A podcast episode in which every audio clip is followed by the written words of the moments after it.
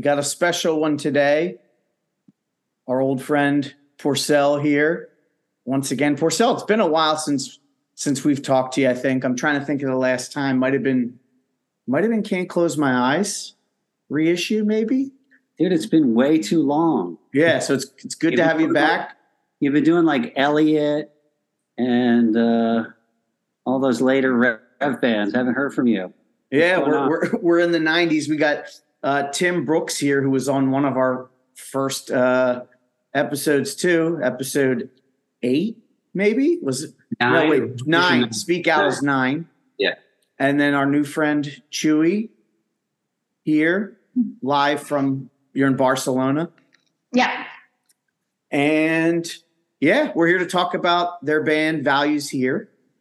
Um, I'm sure you've seen them making the rounds. Our dear friend Oisey at End Hits uh, is releasing their album that comes out September 22nd, uh, which is what? Is that the first day of fall? Huh?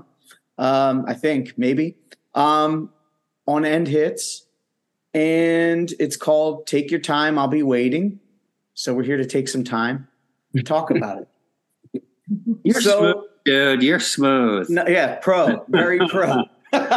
so I guess my, my first question is, uh, Porcell, I know you had been working on a new band for quite some time. I feel like this has been like, even just if it was on the back burner, you know, you've been doing obviously tons of, you know, playing a lot of music.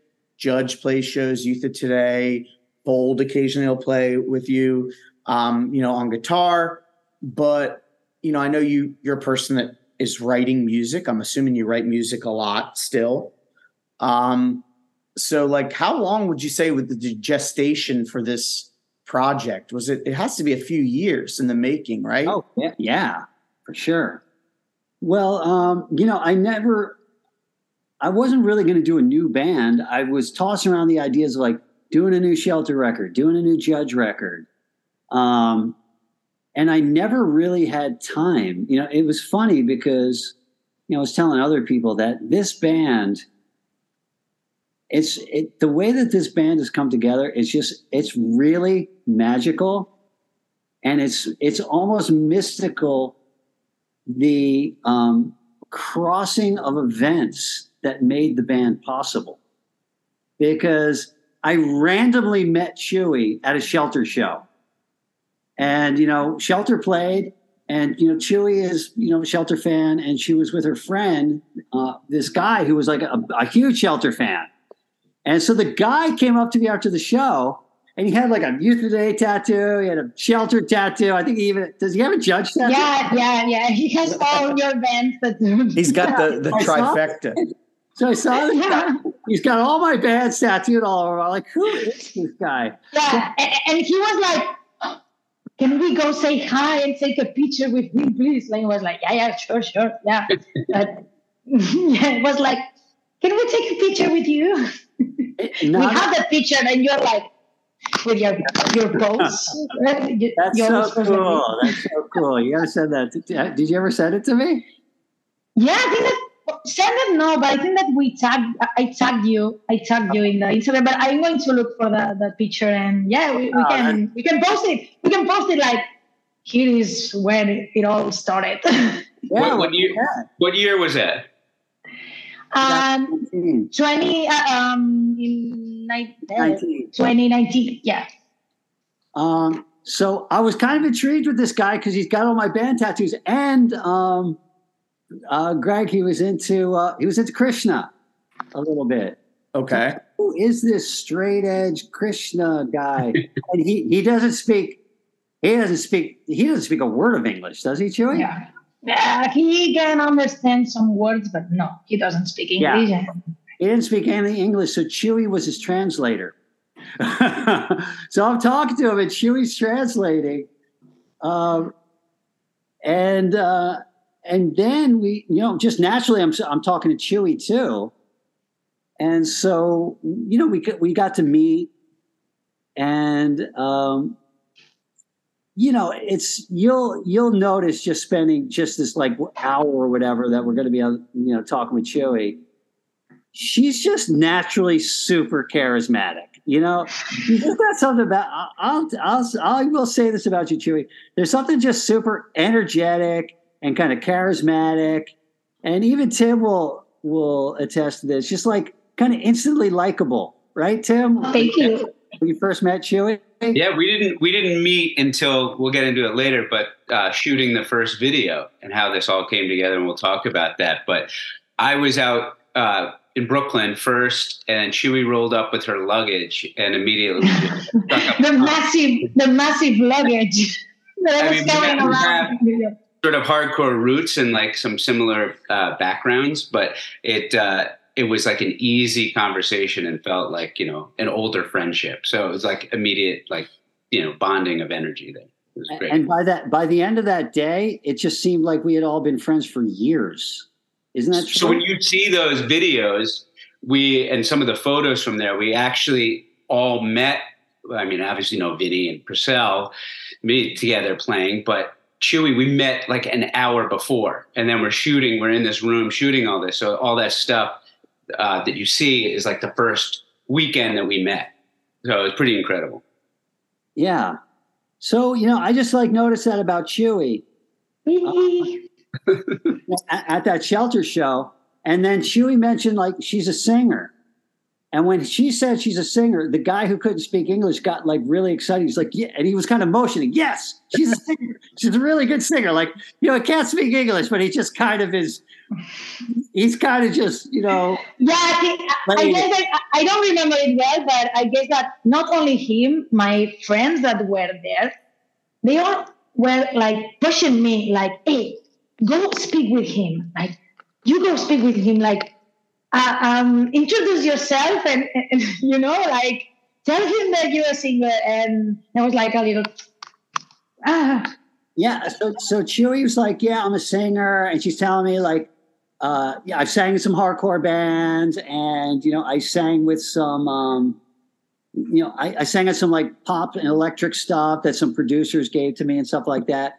And uh, I was just thinking, she, uh, just from meeting her and just seeing how kind of like you know just the way she was, I was just thinking this girl would be a good singer. So I even said, "You would be a good singer." And she said, We should do a band. Or somehow it came up. You're a good guitar player. We should do a band together. And I was like, We should do a band together. Kind of half joking. You know what I mean?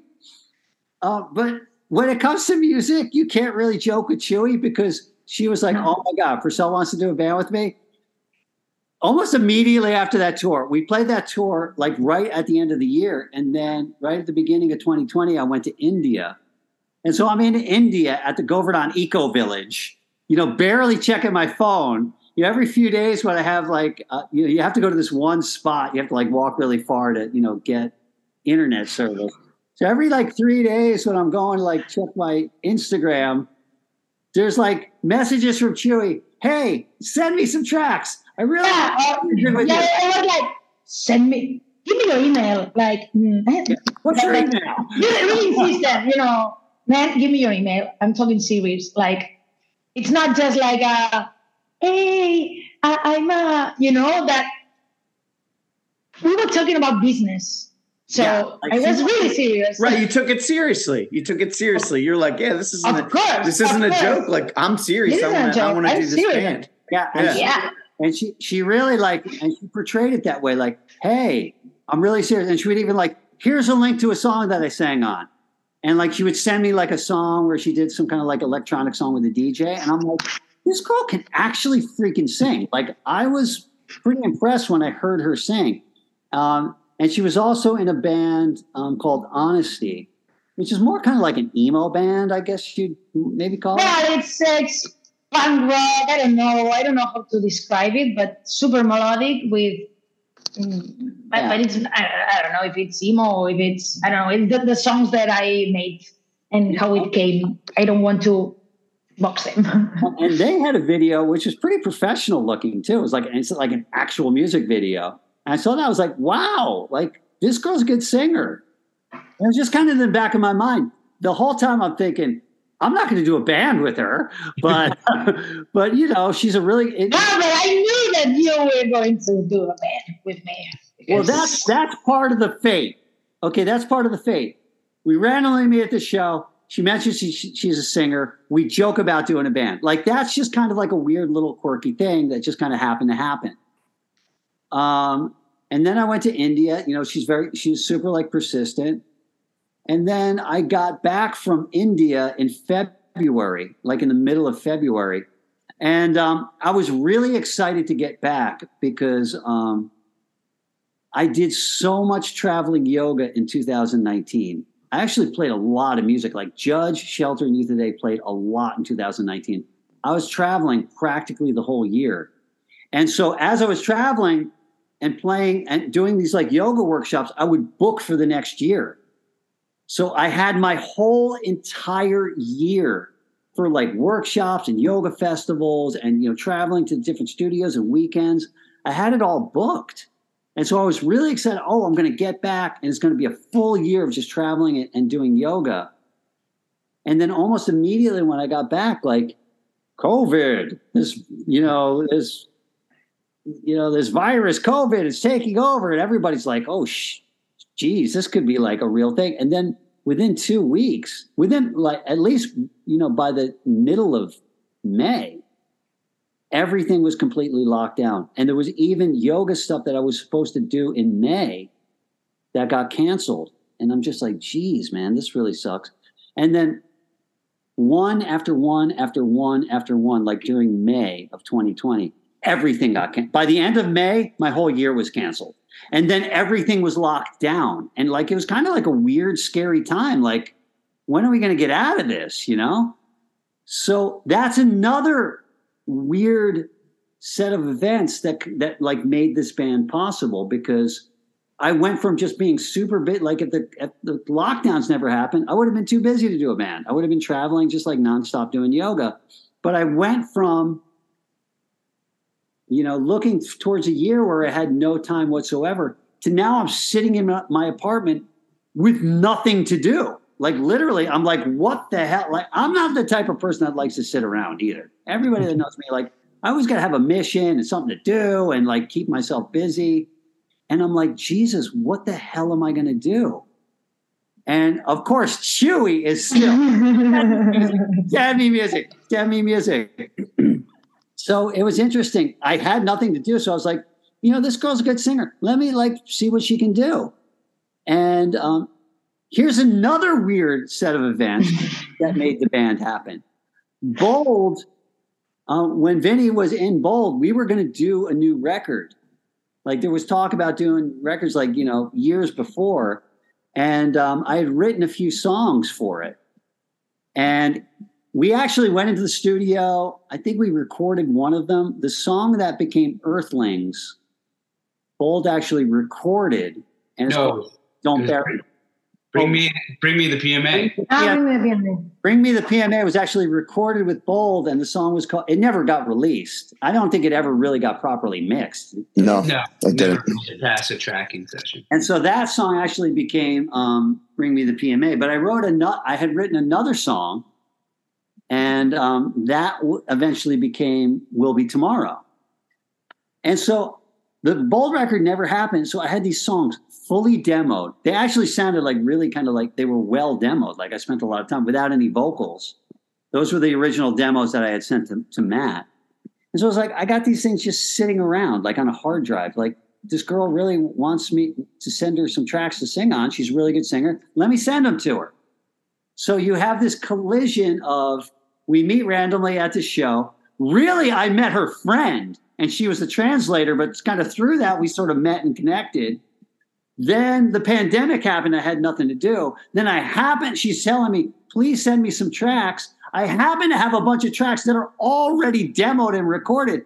And I tell you, I really like the songs too. Like I was kind of bummed that they never got used for anything. So the first song that I sent her, I sent her one song is Will Be Tomorrow. And, um, you know, Chui is like, the girl is so determined that, you know, I, I, I usually do this with bands. Like, you know, when we write a shelter song, I'll demo the whole entire song. It practically sounds like super professional. You know, like I'm really good at GarageBand. I'll do multiple guitar tracks. I'll put the fake drums on them and work really hard to make sure that it, it's almost as like real as like I want the drum parts to kind of sort of sound like how a real drummer would, would play on them. And usually, you know, Raghunath will send me some stuff back with him just sort of like humming on it. Because of course, like when you get it, he's not going to write the lyrics immediately, but he sort of gets a general idea of how he's going to sing the song. That's not what Chui did. I sent him, I emailed them to her 48 hours later, literally. She sent me the whole song back with multiple vocal tracks, all the harmonies, like everything. She wrote the lyrics she came up with the melodies and she came up with all the harmonies in like 48 hours. And she sends the song back. And I was like, oh my God, the girl already sent the song back. And she's like, yeah, I, I, I completed the song with like the lyrics and everything. And it pretty much sounded like the song sounds on the, I mean, it well, obviously it's not as well recorded. Oh, yeah. but I got the song back and I listened to it and I'm like, this song is great. You know? and it got me really super excited. Like I wasn't really expecting much. I just kind of sent it to her, but when she sent it back with all the vocal, with all the different vocal tracks and the harmonies and everything, I was like, "Wow, this could actually be a really good band." And I started to really get into it. And then, you know, she sang in the other songs that I had demo, which eventually became "Bring Me the PMA" and "Earthlings." And then from there, we just started working on music. And I, you know, I literally had nothing to do. So I'm just like writing songs all day long. You know? Yeah, we were we were obsessed. Yeah, we obsessed. were obsessed. Obsessed. Me and like, were obsessed. all day of the everyone that talks about the pandemic, like, oh, tough times. For me was like amazing, incredible. I, I didn't have to work I could spend all day writing. so it was great for me. All day in the basement, writing, listening to music, and lots of uh, video calls. It was difficult, but it was great.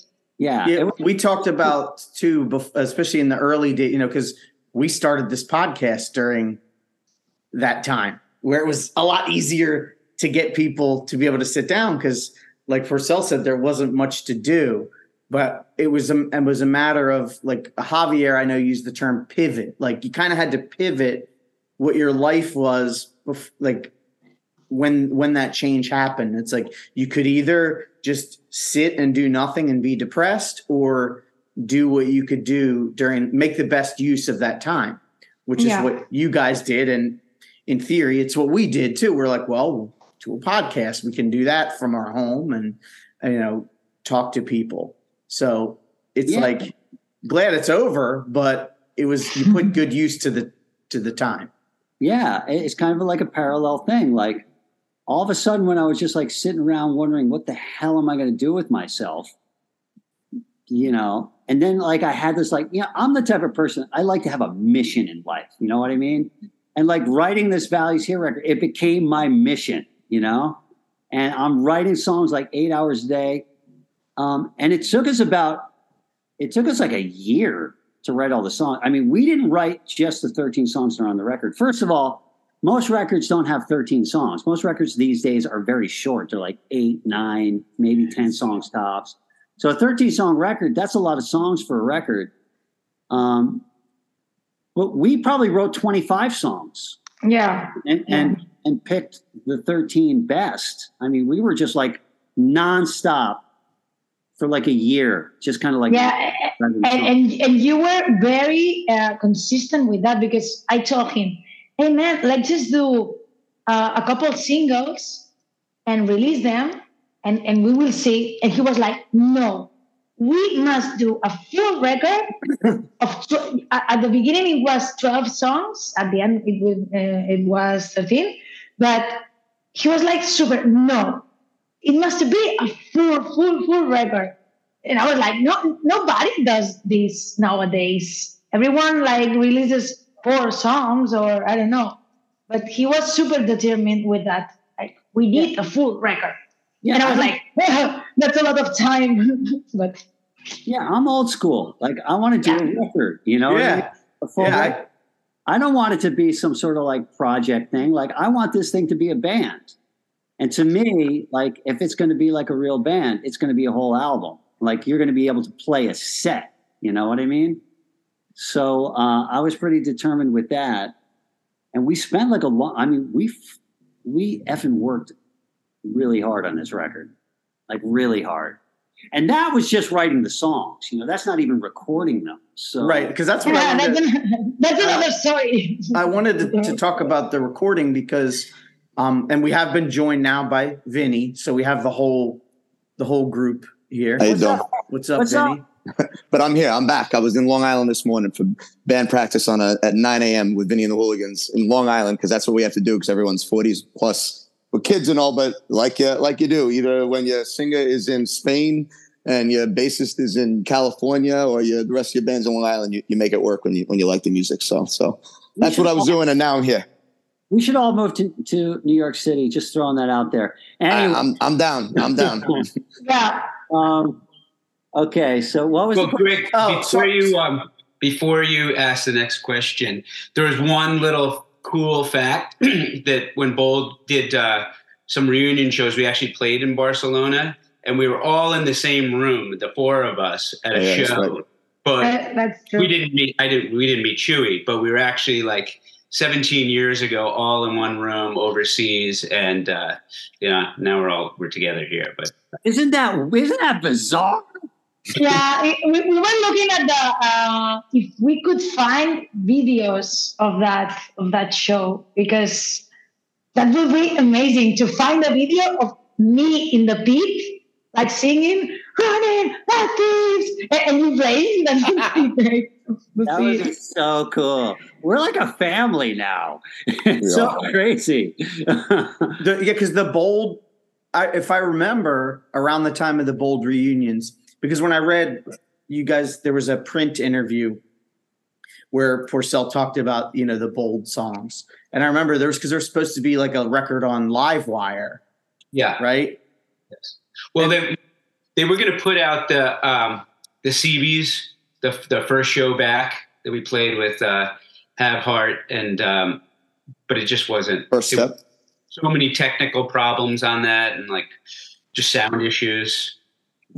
Um, but that was yeah going to be included. There were I think we did four songs, three that were complete, uh, one without vocals, and we never went back. We recorded someplace through Tom Capone's friends, like out in Long Island. We were just demoing it and seeing how it would sound and whether you know, it would work.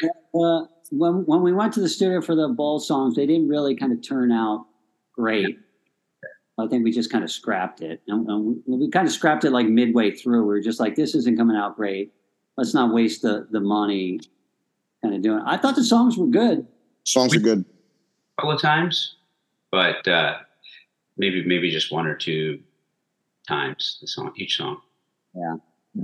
Were they played at shows live? Did you? Is that what you said? They were. There, were- We, there, were- we even played the one that that became "Bring Me the PMA" live. Wonder if we played that in Spain. really? Yeah, there's guys in the videos where we play it. We- We played it, right, Tim? Yeah. I, I, I will really say that I stole uh, bold songs, the bold songs. Yeah. that, the, the songs were for bold, but I stole them. Stole Matt's thunder.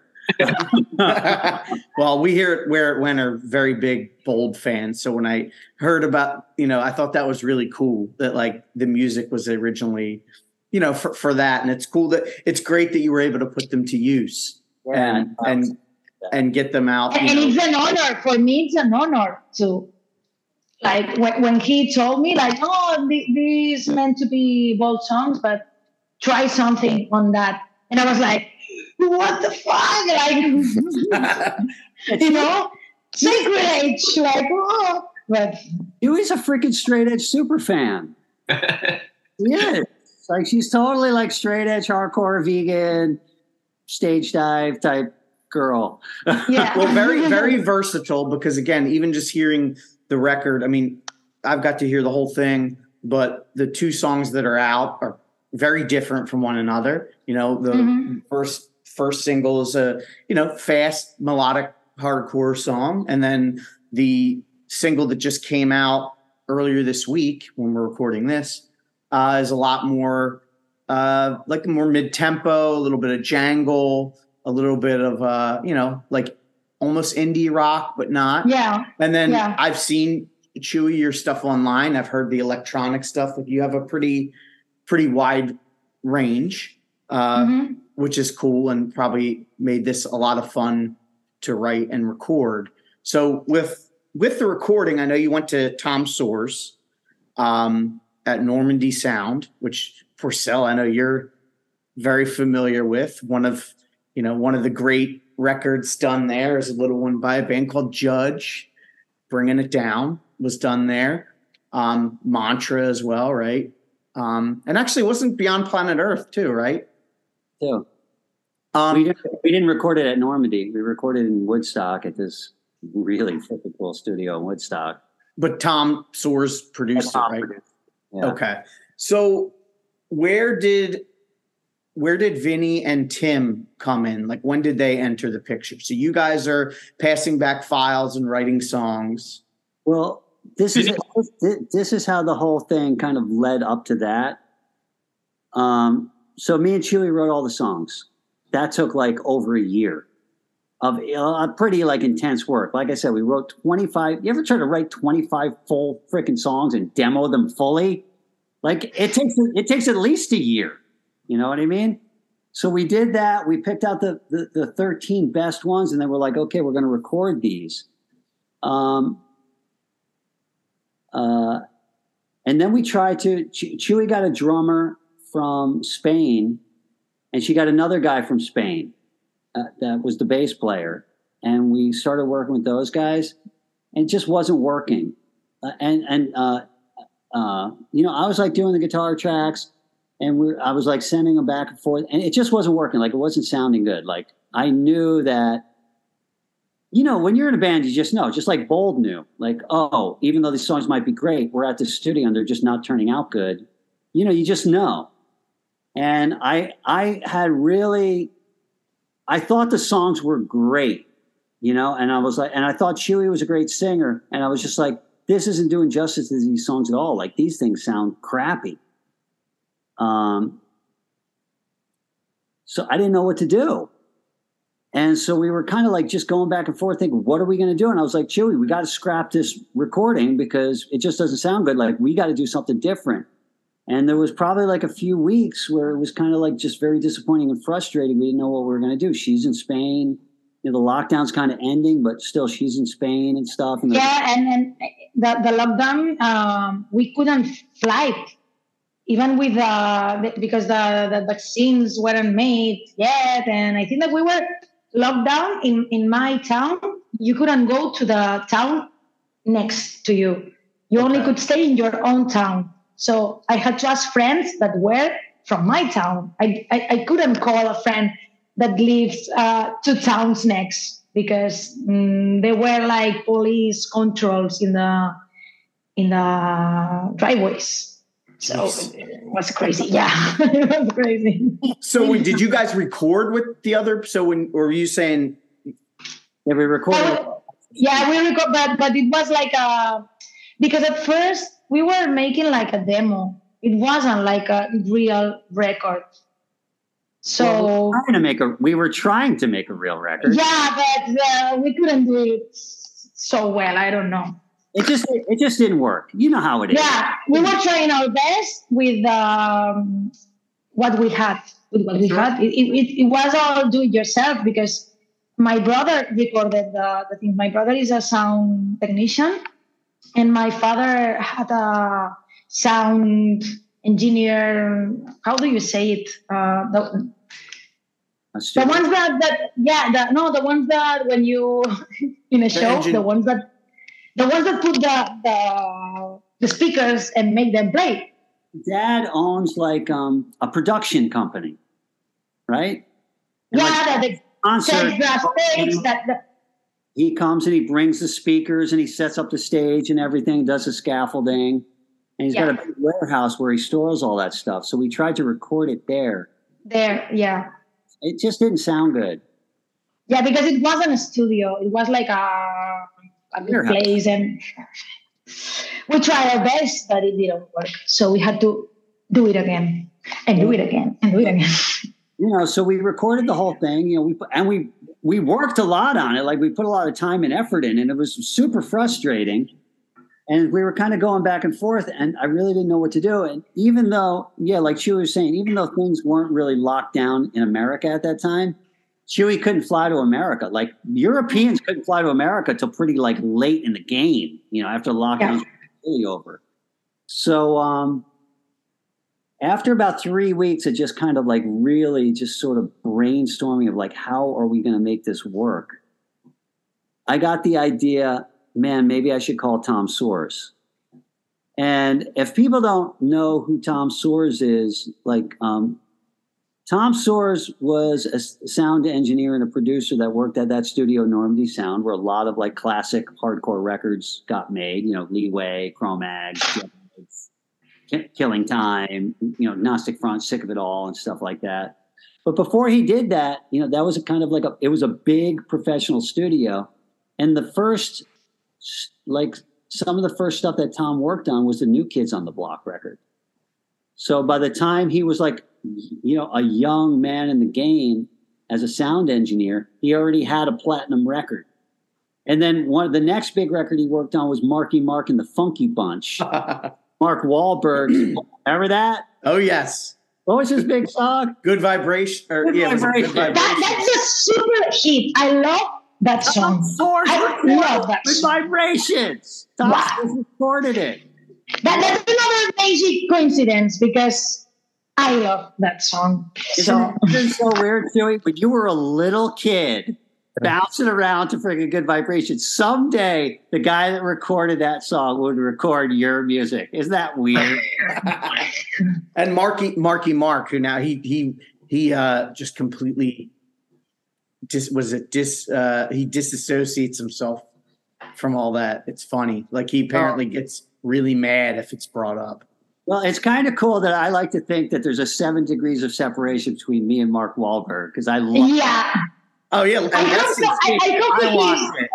I I hope he hears the record. I hope he hears the record and Yeah. he loves it. we should get Marky Mark the record. Yeah, No, Mark Wahlberg has to listen to values here. well, you know that because someone's gonna already saying it while they're listening. There was also the Youth of Today shirt in the New Kids video. Oh, Another weird coincidence. Yeah. So there True story. go.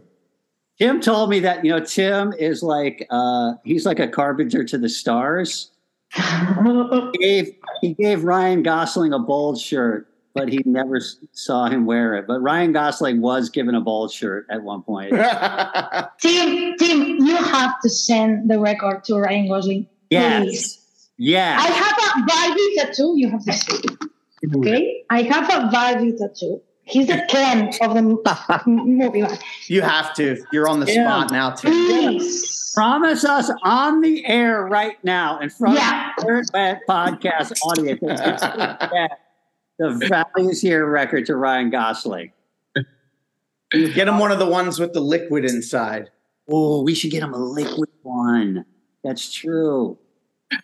All right, Tim, you got to do it, dude. That's your mission. I'll do it. All right. Anyway, to get back to this recording stuff, so I was like, so okay, so here's a little history on um, on Tom Soares.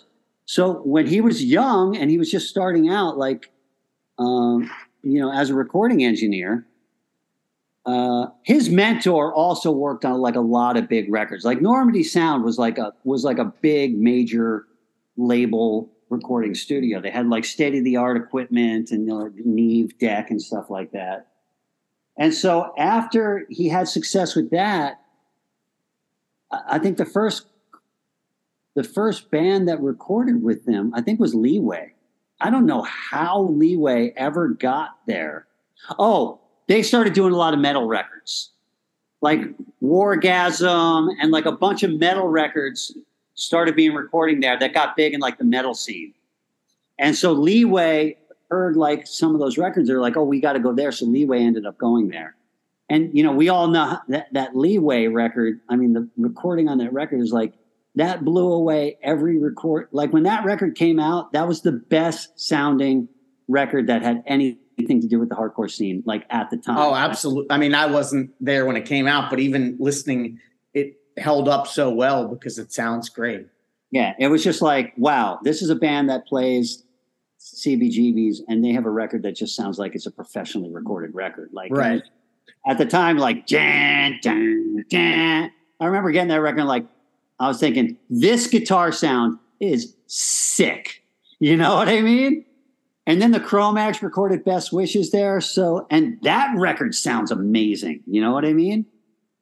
Um, and so uh, we did the Judge record there, and then like the domino effect hit. You know, after we did the Judge record, then everybody started going there. Sick of it all, Agnostic Front.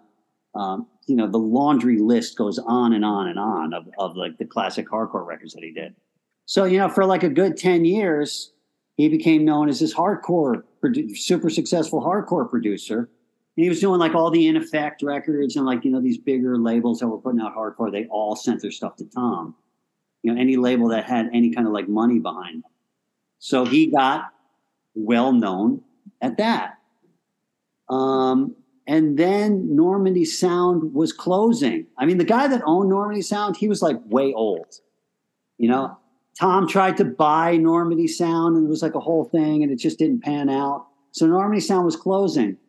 So Tom was looking around for another gig and he got a job opportunity at Electric Lady, uh, Electric Ladyland studio in New York.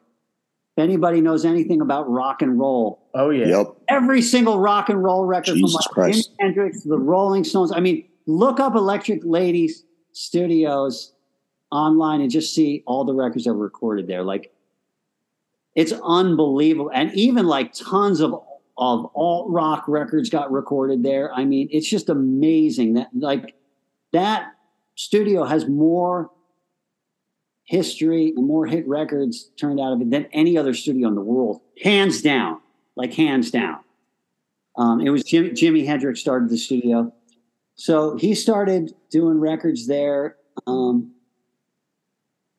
it was probably like in the 2000s at this point, you know, that he started working there, and they hired him as the rock guy. Um, man, I should tell the whole story of this. This is such an interesting story. So it's in the 2000s. Tom gets a gig at Electric Ladyland Studio, moves to New York. His rent was like nothing in like this small town in Rhode Island where, you know, elect- uh, uh, uh, uh, Normandy Sound was. Now he's got to move to New York. His rent quadruples. He's living in Manhattan, you know, he's and he's working at Electric Ladyland. And around the 2000s, rock kind of died and hip hop got really big. You know what I mean? So he's sitting around working at the studio and he's the rock guy, and there's no bands for him to record. Like literally everything is just like hip hop or hip hop kind of influence. R and B got really big. You know what I mean? It was all that kind of stuff. Tons of these like major label records are being done there, but he's not doing anything, and he's not making any money. And so he's he's got a lot of expenses. He's got an expensive apartment, and months are going by, and there's no rock bands recording there. And he's like, "What the hell is going on?" And he like his savings are depleting and depleting and depleting and depleting. I don't even know if I should tell this story, but I'm going to tell it anyway. you heard it first. You heard it first. Yeah. on the Where It Went podcast. But basically, all of his savings got depleted, and he was just doing random things here and there, nothing that got big, nothing that he got paid a lot of money on. Um, and he was like, I don't know what I'm going to do. Like, he kind of moved there with no backup plan. He's been a studio engineer since he was a kid. Like, it's his passion and his dream. Like, what else is he going to do? You know what I mean? Like he's not trained to do anything else. He's immersed his life in this one thing, and he's working at this big studio. But he, it looks like things just aren't panning out. And it got so bad that he was so broke that he told me that he wouldn't turn on the lights in his apartment. He had one night light. And you know, he couldn't pay the electric bill, so he would only plug in one night light at night, and that would be his only light. And then he said he had so little money that one day the only thing he had to eat was a can of beans. That was the only thing in his apartment. The only food he had. He was like completely broke. He had no money. And he was at the dinner table with his nightlight, eating a can of beans out of the can. And he just starts crying. Like he just kind of broke down and like all his hopes and dreams of, you know, he's been a successful producer and engineer for like, you know, two decades and now he's just like, he just kind of had a breakdown and he didn't know what to do. And he's just crying and he called up his mom.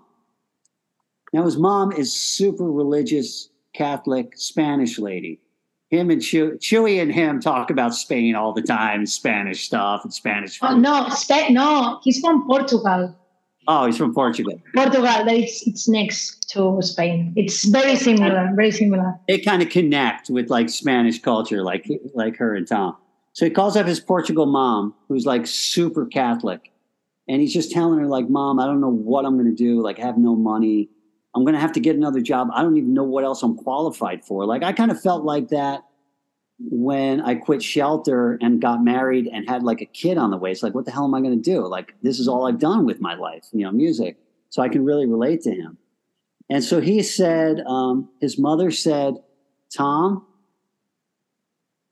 you got to just you got to you got to take shelter of god. You should go to a church and sincerely pray. Now he's not religious at all. Like his mom's super religious but you know how it is. Like he grows up. He's not going to church. He's into music and stuff like that. He's so desperate he's in such a desperate situation. He walks down to like i forget what one of these like famous churches in manhattan. And he literally goes down to the church when it's closed. There's nobody else in there and he just sits and he prays to God, God, please help me. I don't know what I'm going to do with my life. Check this out. He prays in there for like, he's literally in this church for the first time, praying with like desperation to God, God, please help me with my life. He walks out of the church after praying sincerely for like two hours. And he's walking back home to his apartment and his flip phone fricking rings and he answers it and it's electric lady studios and it's the it's the studio manager. She's like oh my god tom you got to come down here right now. Can you come right this second? Like can you hop on a subway this minute and get to the studio as fast as you can? He's like why? What's going on? He's like you can't believe it. We have this like big artist here and both the producer and both the engineer got sick. They canceled. They canceled on the whole project. You know, this super big artist, she's going to pull out of the studio. She's talking about going back to LA and recording another studio. You got to get here right now and start recording this girl. And he said, Who is it? And they said, It's Erykah Badu. I don't really know who Erykah Badu is, but that's big. That's big, especially yeah, then. Erykah Badu. Wow. Like you know, a bunch of huge pop records, sold millions and millions of records. You know, she's a big pop artist. She's a big R and B artist. So Tom doesn't even go to his apartment. He immediately goes back to um, Electric Ladyland, uh, and he records Erykah Badu. This is kind of like his big break. And so he does this whole R and B record. The record comes out. It's a hit record selling millions of copies. She's got hit singles. She's all over, you know, the radio, MTV, you know, blah, blah, blah, blah. She's really good friends with Jay Z. Jay Z hears her record. Oh my God, I love your record. It sounds amazing. Who did you record with? Oh, I recorded with this guy, Tom Soares, at Electric Ladyland. Jay Z calls up Electric Lady. I want to record there, and I want that guy Tom Soares because I love that Electric Badu record. The second record he does is freaking Jay Z.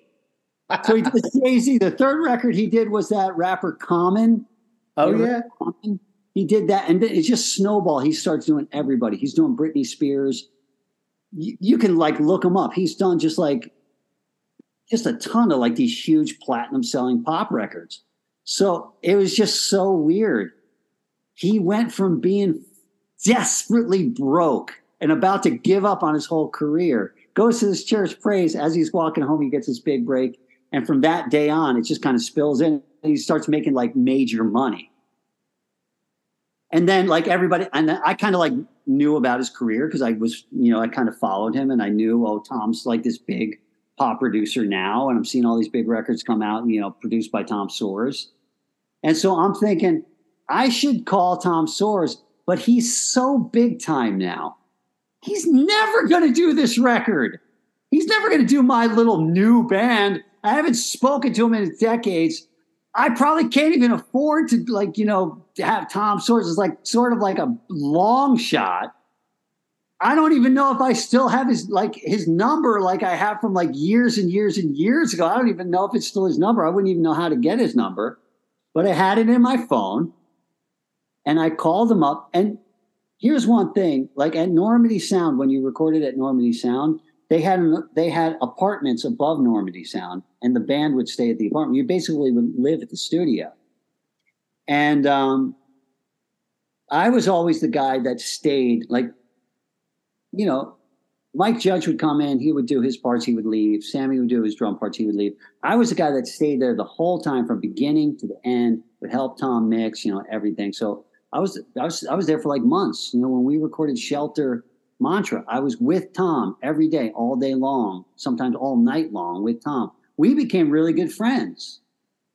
And so I called Tom up and I was like, "Hey, Tom, what's up? This is Porcell." And he was like, "Johnny!" He called me Johnny. Johnny, oh my God, how you doing, my old friend? We really like, you know, we hit it off because we were friends, you know. And so before I even mentioned anything about values here, we talked on the phone for probably an hour and a half, just like catching up. He's telling me about all the stuff he's doing. And then finally, I was just like, hey, Tom, the reason why I called you is because I got this new band. It's got this girl singer. You would probably really like it. It's sort of like very melodic, like like Shelter. Um, uh, but it's also got like, you know, hardcore roots to it. And I told him the whole story. I was like, you know, we really need somebody to like record and like produce this record. He's like, I'll do it. I'll do it. Johnny, for you, anything, I'll do it. So he was just like super cool. And he got completely on board with it. And he's like, you know, he's he's like a he's like a 70s rock guy. Like he grew up listening to Zeppelin and like the Eagles and you know, like he's a rock guy. Right. He likes guitar, bass, drums, music. You know what I mean? So for years he's been doing this like, you know, stuff that's not like that. And he was actually, he said, I'm I'm really excited to do like a guitar, bass, drums, singer, energetic, like big guitars, rock music. So he was actually like really excited to do it. And I was like, oh my God, this is awesome. So I call up Chui. She's all excited. She's, you know how Chui is super jumping around. you know, so she's all excited about it too. And we started working with Tom, and I tell you, it's it really like saved the record. Um, and he's such a creative guy. Like he's like a real producer. You know, he's not a guy that just engineers. Like he's an ideas guy. You know, and he had me do like all these different parts, and he had all these different ideas, and he would have Chui sing these different ideas, and have Chui play tambourine, and you know, blah blah blah. And so we just started working with him, and it really like we turned a corner. And of course, I had to do the whole thing over again. This was like the third time I've recorded the whole entire record from start to finish, all the guitar tracks over again. Um, you know, so really, you know, we called the record "Take Your Time, I'll Be Waiting." It's a it's really like a personal joke with me and Chui because we worked on it for years and it took years and you're re-recording and finding Tom and working with Tom and like you know blah blah blah. Um, and of course, Tom is super busy. You know, Tom's got his you know day job. He's recording other stuff, and you know he's doing our stuff on the side. So it took a really long time, but um, that's when it really started to come together when Tom when Tom got on board. So you guys did that when last year you think was it that it was recorded? 2022 yeah. Okay. And then on the record now my understanding who so who was on, in the studio for the record? It was you uh, Chui. we didn't have Vin- we didn't have Vinny or Tim at that time, and so uh, the drummer that Chui was working with, I was like, I, I just don't want to work with them, you know, because it just didn't work out with the recording last time. And so Tom Tom was the guy that said, just get Dave DiCenzo. And uh, I was like, that's a great idea. Dave DiCenzo, if you don't know who Dave DiCenzo is, he's the drummer that played on the Shelter Mantra record. Oh yeah. And it defines like that's like a drummer's record. Like I know people that are drummers and they're like, man, when I listen to that drums, the drums are just like incredible on that record. Like True story. True story. There's that story about like what his uh his snare or whatever, like after the session, it just has one like dent in it because he just Yeah, he hits the drum in the same exact spot like every single. He's such a technical drummer, and so I don't. And I was like, Tom, you think it will do it? And I'm like, he, Tom, Tom's like, I don't know. I was like, and I hadn't, I hadn't talked to Dave DiCenzo in years either. You know, since we did Beyond Planet Earth. So Tom gave me his number, and I called him up, and it was the same thing. It's like. I called him. Up. I was like, Dave, it's Porcell. He's like, Oh my God, Porcell. You know, because the same thing. Like we had worked so closely. We've done these records. And he's like, you know, he's a drum teacher at Berklee School of Music. He's like a very like he's a world renowned drum instructor at the biggest music school in the world, you know. And it was so cool. We instantly became friends. We instantly just started talking about music. And he's like, Porcell, it's so cool because I, I get a ton of students every semester, and they'll come up to me. They'll be like, "Oh my god, I can't believe that you're the guy that played on that Shelter Mantra record. That's like one of my favorite records." Like he gets hardcore kids and like punk kids all the time. That oh my god, you played on like you know uh, that Shelter record. And so we kind of like talked about that and geeked out on it. And I was like, well, it's funny that we're talking because I need you to play on something else. and he was like totally into it. He had the studio that he worked with and he booked the time. And uh, man, it's funny because he really like Vinny, you better freaking practice and practice and practice. He played I got it. Vinny's got it. I have a hundred I think you got it, Vinny. I've seen I've seen you play with Youth of Today, Bold, and everything. You you'll be all right. Okay, I played those shelter songs. Those couple, those couple shows we did. Went out and on that big stage when we, uh, what when we like main supported. What it was it? Gaslight Anthem. Some some forty one. That's what it was. Yeah, Gaslight Anthem guys were really into it. And then we played in uh, Pennsylvania too. Reading and Tim, you Yeah, were Reading. playing with Shelter as well, then, right? Yeah. Yeah. And Vic, Vic from 108 said uh, that it was the best he'd ever seen Shelter play when we played, me and Tim specifically. So I will say that. I will put that in there. So, Where was he? What show was he at? That was the uh, at Reverb, I think, right, or something like that. One of the maybe it was not a like Re- it was West in Reading. Us, Tsunami, Tsunami, Tsunami, Fest. East Coast Tsunami. So East Coast 108, Tsunami, I that's think, what it was, yeah. Um, So, so Dave DiCenzo says he's going to do the record, and I sent them like we had we had obviously we had all these like newer songs now, and so I had sent them demo records that I just you know do with the GarageBand drums, and so you know the stuff is like really basics, you know. So he had a lot to like. Since the drums were like super basic on the demos, he had a lot of leeway to put in a lot of cool stuff. And I tell you, a lot of the really cool parts on the record, Dave DiCenzo just did naturally. Like he's just got such a good sense of drum and rhythm and like kind of cool parts. He loves hardcore. He knows hardcore. Just like a lot of the cool, like little stop and starts and like rolls and stuff he came up with. And it was really kind of cool because when I got his tracks back, I was like, oh my God, I got to play the songs completely different because now I got to play to him. And he's played so much cool stuff. Like a lot of that just kind of cool rolls and cool drum parts that he did, I played to him. And I tell you, he improved the record. His playing improved the record like at least 20% because then I had to come up with all these cool guitar parts that I had never even thought about before to play to him, and they actually ended up making a huge difference on the record. So I mean, like you said, he's a phenomenal drummer. I follow him on social media, and I see that he, you know, Berklee is no joke. yeah, You know, like he he's so for like for Chui. I mean, as a fan, because I'm a fan too of all this stuff, right? That's why we do this. this has to be again like a dream come true. You're like, Yeah, I'm playing, totally. I'm playing Totally. a band with you know Porcell, who was in every good band ever, and recording with you know Tom Soares, who recorded a ton of great records, and then you get Tim and Vinny on board. That, that- my friends can't believe it. They're like, what? I, I- kept it secret for all these years. I only told it to my close friends. But now that it's all, um, everyone knows it, people cannot believe it. And sometimes I think about it like, it's so crazy. It's so crazy that this is happening. So I'm super thankful for this opportunity. Hey, Chui, what does the dude with the Youth of Today shelter and judge tattoos think about you doing this band now? Is he like freaked? no, he's not. Um, he's my ex-husband. We've been mm, together for 11 years, and we've been 10 years separate. But he's my best friend. Mm, he's my best friend from the soul. His family. So But he Uh, must he be was- like geeked. He must be geeked, right?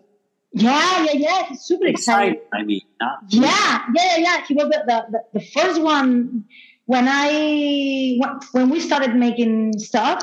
He was the first to listen to all of the, the things because I was like, hey, listen to this, listen to that, or all the news that everything that was happening. I would call him the first to tell him because he was a drummer of my of two of my bands. Because when we were looking for a drummer, uh, we we always talk about the band when we were making the band that we wanted people nice in the band because um, especially Porcell said that because I never been in tour, so I don't know what is touring.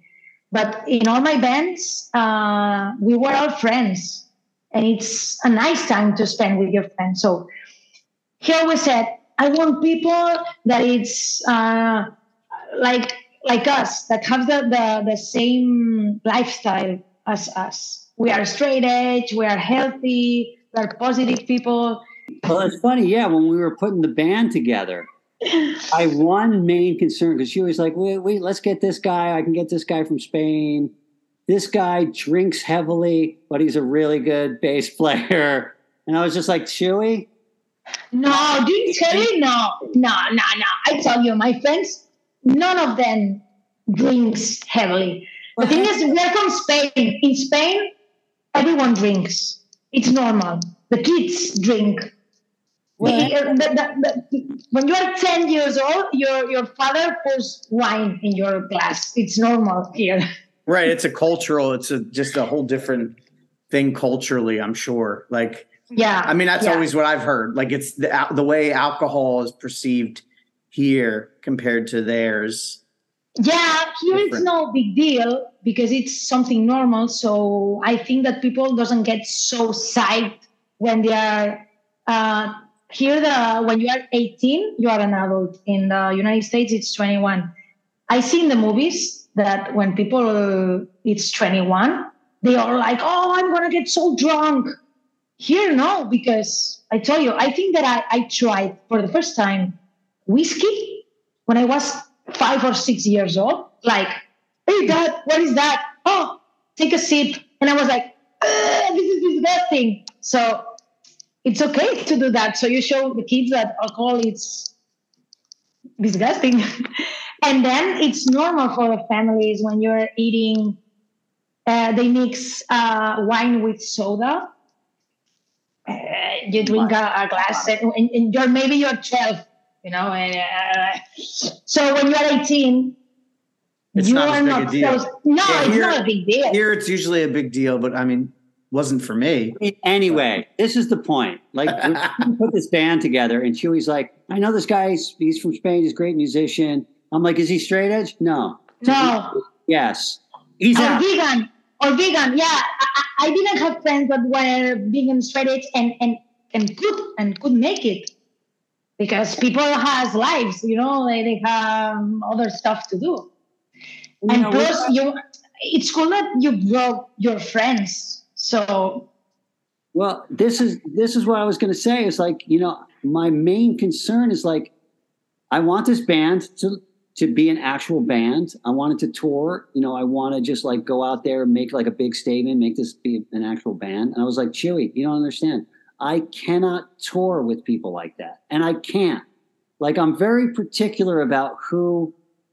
Like, I got. They have to be on the same wavelength as me, and I, I have to be really good friends with them. So the first two people I thought of was like Tim and Vinny. Like,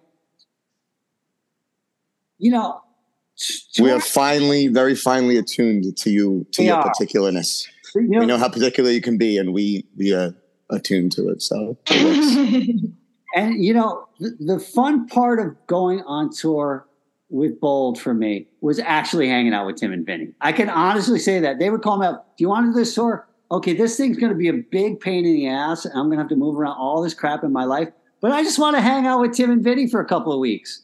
So I was like, I've been on tour with these guys before. I love them. They're great guys. They're nice guys. They're straight edge. They're you know uh, vegetarian. Uh, they're not going to be like you know getting drunk and like doing a bunch of crazy stuff. And I'm not going to come on the bus and they're going to be freaking knotted out with a heroin needle in their arm and just like. You know. So I was like, let's get them. And so we got Tim and Vinny, and it just worked out perfectly. And it's just so cool how they just became instant friends with Chui too. It just seems like we've been in a, a band for like 20 years. Yeah, yeah, and I, I can't I can't wait to go on tour and it would be so nice to play with people nice. that, that, that, that you that you can finish the show and go directly to sleep because we want to wake up early in the morning because we want to train and and eat our fruits and vegetables. I mean, all I when I played with with people um, when we finish the, the the show, people want to go drink, smoke, and go to sleep late. And I usually leave before them. Like I finish the show and I uh, okay, I go. Uh, I don't want to stay partying all night, you know. So I'm so happy that I am in a band that is tune in tune with me, and and, and we can play, um, train and I don't know. It's great. Yeah, most people, you know, most musicians will play the show, stay up all night getting drunk at the bar, at the club that they just played, you know, wake up the next day at like two or three o'clock in the afternoon, roll out of bed, smoke a J, you know, get ready for the next show. Um, we're the type of people that are like, okay, the show ended. Let's pack up this equipment as fast as we can so we can get to sleep. And then we're going to be like waking up early, hitting the pads with Vinny. we're going to be doing yoga. You know, it's. You know, we're go, we'll go out, we'll do some sightseeing. You know, we're like, that's like the type of people I like to be around on tour. Like for me, that's what makes music and you know playing fun. And I'm just so like you know grateful that this band kind of came together like this. and you can see that's what's it's it's funny to tie it all in with the fact you know saying like it seems like you guys have all been friends for a long time when you see the videos you would never know that you got you know that tim like tim said earlier that you know he met like at the video shoot met Chui right like right that's what you said right i'm not Yeah, yeah, yeah, yeah. but I- Yeah, I, was same. ad- advised. I was advised. I mean, he was talking about them all the time. Like, oh, Sure. Tim is the great. Tim is the, the nicest guy on earth, and and Vinny is so funny. You will have so a great time. So I, I was expecting that, and that was the truth. yeah and and like you can you can see it in just all the you know the press stuff i've seen and the videos so before before we do wrap so this by the time you're listening to this our goal is to put it out the day that the record comes out so people can listen to this and you know go on your normal streaming places where people get music but then also go to our friends at end hits and order a copy because it looks killer i've seen you know the colors and and stuff that Oisey has. I mean, End Hits obviously are always known for great physical product, great packaging. Porcell, how did you guys get hooked up with End Hits? Was it just you know, because Oizy's very excited about this project. He's been, you know, he's been talking to me about it for quite some time, and and he's super amped on it. Um, You I know he did the shelter stuff, so that probably got your foot in the door. Uh, you know, we talk to a lot of labels. There's an old saying: hire the enthusiastic. Like Oizy was so excited to there. He was like, "Oh my god, I love this band. I'm so into it. Please do it on End Hits. Call me up. Oh my god, if you do it on End Hits, we're gonna like go for broke on this record. Oh my god, please do it. Everybody in the office loves this record. We're playing it nonstop. Like every single day, he's WhatsApping me. He's calling me. You know, and I tell you, that counts for everything. That counts for everything. You can have a small label of super enthusiastic people that love your music and they really have their hearts their their, their hearts in the game of they want to promote your band just because they love the music and that counts for everything. And so i'm really super happy to be working with End Hits i think they're like one of the best labels. Oizy is super creative. You know he always comes up with like the cool packaging ideas like we're doing this liquid vinyl which i practically never even like heard of before. He told me that about the pro. He was telling me about the process of it, and it was just like crazy. Like it's a really I involved. hope we get one. I want one because I Okay, think that there, there will be only 15 made. Yes, So I don't know. Maybe we don't get one. I don't know. maybe you'll get one, and you can pass it around to each other. Like, no everybody in the band is doing it And, and, and look at it like, oh. but I agree about the the enthusiasm. Like, um, I mean that counts for a lot because you can tell like he's he's so behind this band and the and the record, and you know enthusiasm's contagious, right? Like somebody's enthusiastic about something. you know it's kind of hard not to be, you know, like to get psyched about it. You know, I I learned that lesson with Shelter because when Shelter, you know, you know, before Mantra came out, we were getting courted by every major label. You know, it was the type of thing where every band wanted to sign the next Offspring. You know what I mean? The next Green Day. So major labels were signing punk bands like left and right. And most of the time they would sign the band, they'd put out the record. If the record didn't immediately you know, sell a million copies, they dropped the band. It was like they would sign you, they would drop you. They'd sign you, they would drop you. And they were just throwing as many punk bands, they were signing as many punk bands as they could. They were dropping them immediately. And if one of them stuck, then they would, you know, become like a, a huge band. So we were getting courted by all these major labels. And they kind of just like had this very sort of like, yeah, you know, we could sign you, we'll throw it against the wall. We don't want to put a lot of money into it. You know, if you guys have a hit record, then we'll throw a lot of. And they just seemed like not enthusiastic about it. Roadrunner couldn't have been more enthusiastic about the band. You know, uh, that guy Howie signed us, um, and he just like loved the band. And he would, we would go into Roadrunner. Oh my God! Like the whole, uh, we would walk in, and everybody would just stand up out of the desk. We really want to sign you guys. We love you. Oh my God! And I tell you, they went above and beyond the Call of Duty. Like Mantra sold, sold hundreds of thousands of copies, and it was just because of the enthusiasm of the people. Like Roadrunner wasn't as big as like a major label. We sold way more records on Roadrunner than we would have on a, on a major label. And I just learned that like you got to work with people that love your music and are super enthusiastic about it. It counts for everything. So it was weird. Like it just seemed like we got a lot of random breaks. Like I met Chui randomly, and it it just happened to work out. Like we uh, uh, we managed to get Tom Soares on board. Everything just like a door opened, and all the songs started to come out great. You know, we got Tim and Vinny in the band, and it kind of like gelled into this like full band. And another crucial break that we got is um, when Tom was doing all these major label records, he was working with this guy, Dave Kutch, who is probably the biggest mastering guy in the world. He's done every freaking record that you can imagine. He's mastered the record. And there's something about mastering where real magic happens. Like, even if your record is recorded well, if you have a really good mastering guy, he'll make it sound even better. And so we had finished the record. We were super stoked on it. Um, Oisey was like, uh, and then Tom really wanted to, to get Dave Kutch to do the record.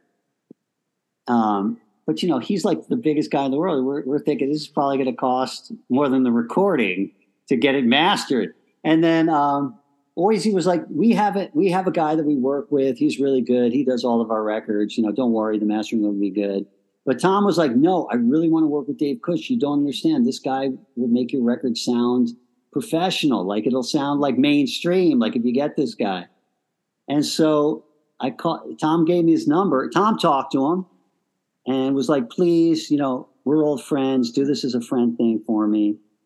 And so we ended up getting to work with this guy, Dave Kutch. I called him on the phone. I was like, What records did you just do? He was like, Oh, I just did Billie Eilish, Blink 182. Like he just starts rattling off like his last like four or five records that he mastered, like huge, incredible like records. I was like, um, but he actually he actually has a connection with the hardcore scene also. He was like, Yeah, I remember one time I saw Agnostic Front at CBGB's. It was the best show I ever saw in my life.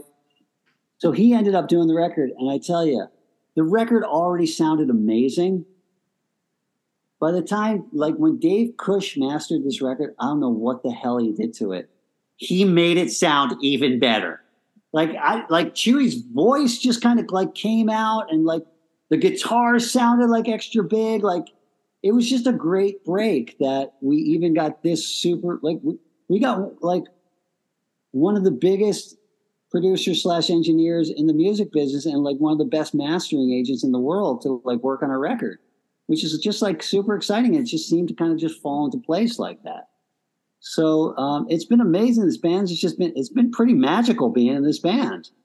So anything can go wrong right now. Yeah, I'm looking at some of his credits. It's pretty wild.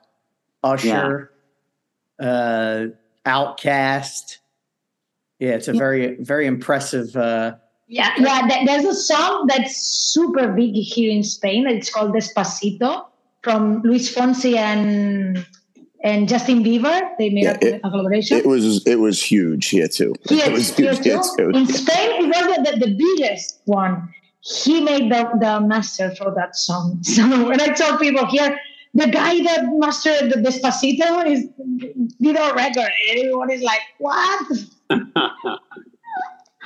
So I guess before before we do wrap up, you, you, talked about tour. Any any shows in the works that you can talk about, or any plans, or is everything right now? It's you know wait and see. Well, it was a super bummer because we had a tour all set up right when the record came out, and it got canceled. And um, I've been trying to like, I've been trying my best to set something up, but like, you know, tours these days, it's not like the old days where you just like, you know, set up a tour and like, you know, two months before. Like now tours are like when we do like those Youth of Today and Judge shows, some of those shows are set up the year before. Oh yeah, absolutely. Or they're package. You know, a lot of tours now are these packages, right? It's like yeah. So we're trying to play catch up. We're trying to get booking agent. If there's any bands out there, bigger bands that hear this, we would love to open up for you. Please get in touch with us. Um, we would we would love to be like an opening band on a bigger tour. Um, so I've been hitting up a lot of people. Um, so right now we're just trying to set things up. We're trying to get uh, booking agents. Uh, we also want to get a second guitar player.